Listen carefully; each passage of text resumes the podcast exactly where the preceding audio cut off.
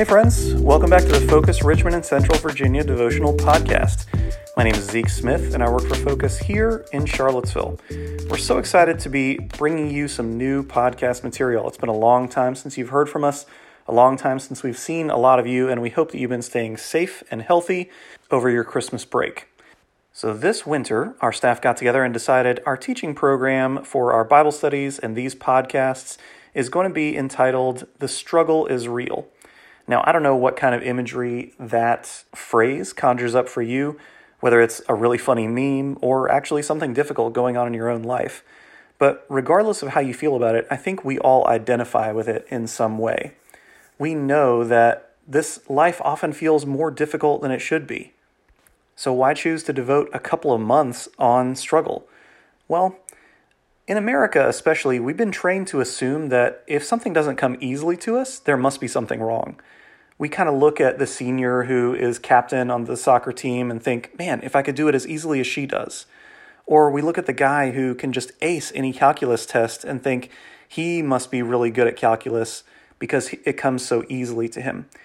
We don't think about all the work that's been put into that, all the struggle that someone has gone through to get to that point.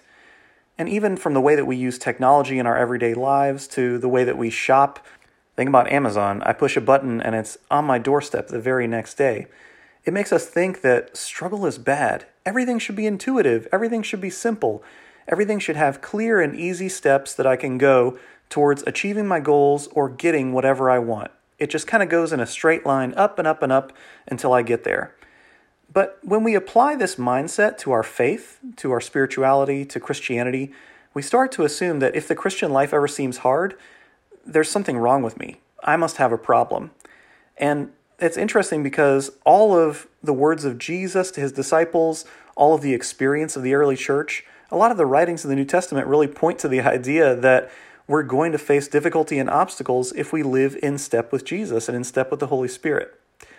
So I wanted to open this podcast series by talking about how, yes, struggles are real. Sin is real. It's something that we are going to struggle with as long as we are in our earthly bodies. But the interesting thing about the Christian life and what the Bible tells us is that these struggles do not define us. One of my very favorite little passages of Scripture, the beginning of Hebrews chapter 12, puts it this way. I'm reading from Hebrews 12, 1 through 3. Therefore, since we're surrounded by such a great cloud of witnesses, let us throw off everything that hinders and the sin that so easily entangles. Let us run with perseverance the race marked out for us, fixing our eyes on Jesus the pioneer and perfecter of our faith. I really like the acknowledgement that struggle is real in this passage. You get a picture of sin that ensnares, hindrances, you know, these things that are really weighing on us. And yet, the emphasis isn't just sitting with those struggles, it's casting them off, putting them behind us, untangling ourselves from those sins that might cause us to slip up.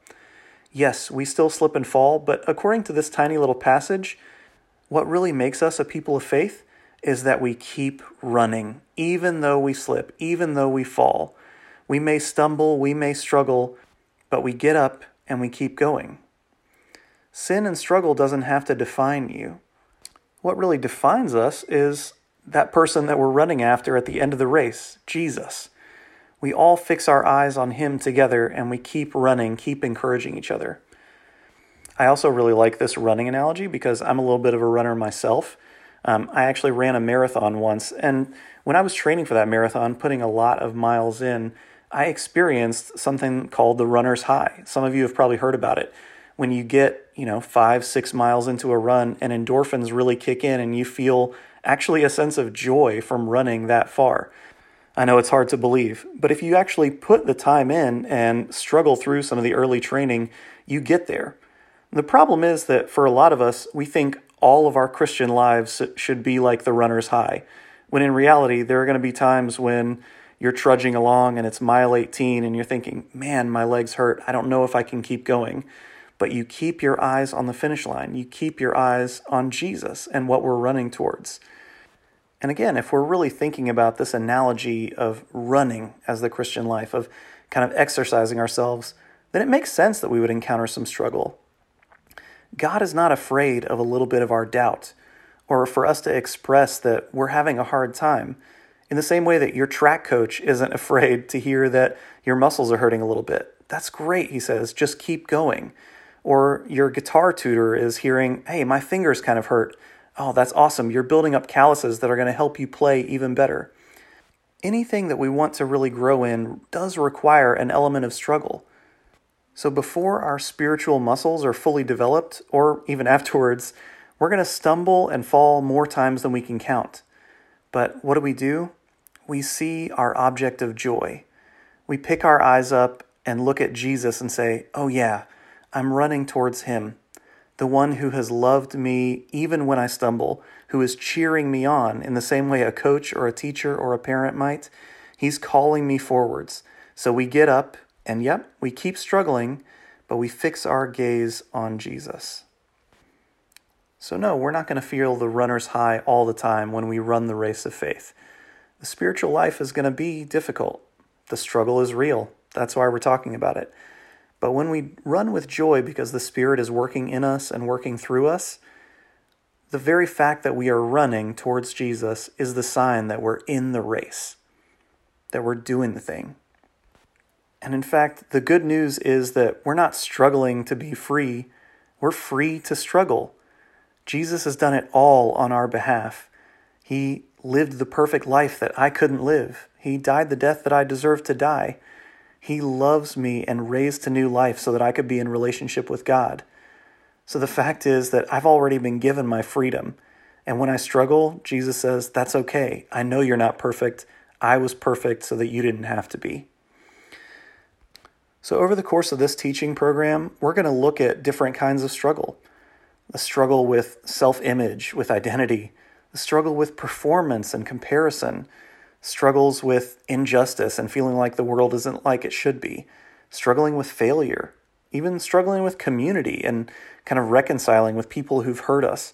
All these are very real struggles, but with our eyes on Jesus, even when we fall, even when others fail us or trip us up, or when the world causes us to stumble in some way, as long as we keep running, that's what really matters.